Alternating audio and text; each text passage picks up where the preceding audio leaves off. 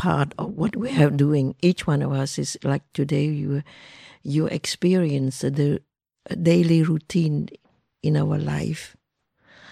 Uh, what we had start, you notice that I light the candle, we offer the flowers, the incense, and the light to the Blessed One, to the Dhamma, which is the truth, and to the Sangha, because we are using it.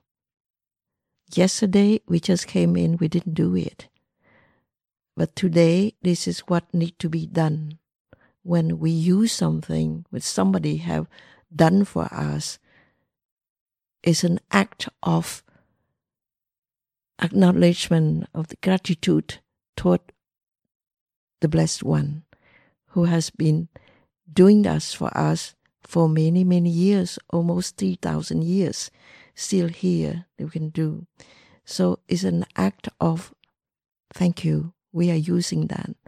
And also i would like you when you go home the the the quality like when we pay respect i bow my head to the buddha because he has a lots of quality in there in the 10 names in there to express each of his quality. And since we are using that we say thank you for you know allowing us to use that quality. And you can be one of any quality in there and try to work toward that. You know like the teacher uh, of the uh, people or something. Uh, the knower of the world. The more you practice because each one of have have the mind and the body the mind can do it that's what he wrote down for us to follow it's a map. We are using that map. Yeah? And then we sit down and meditate to help ourselves to calm our mind.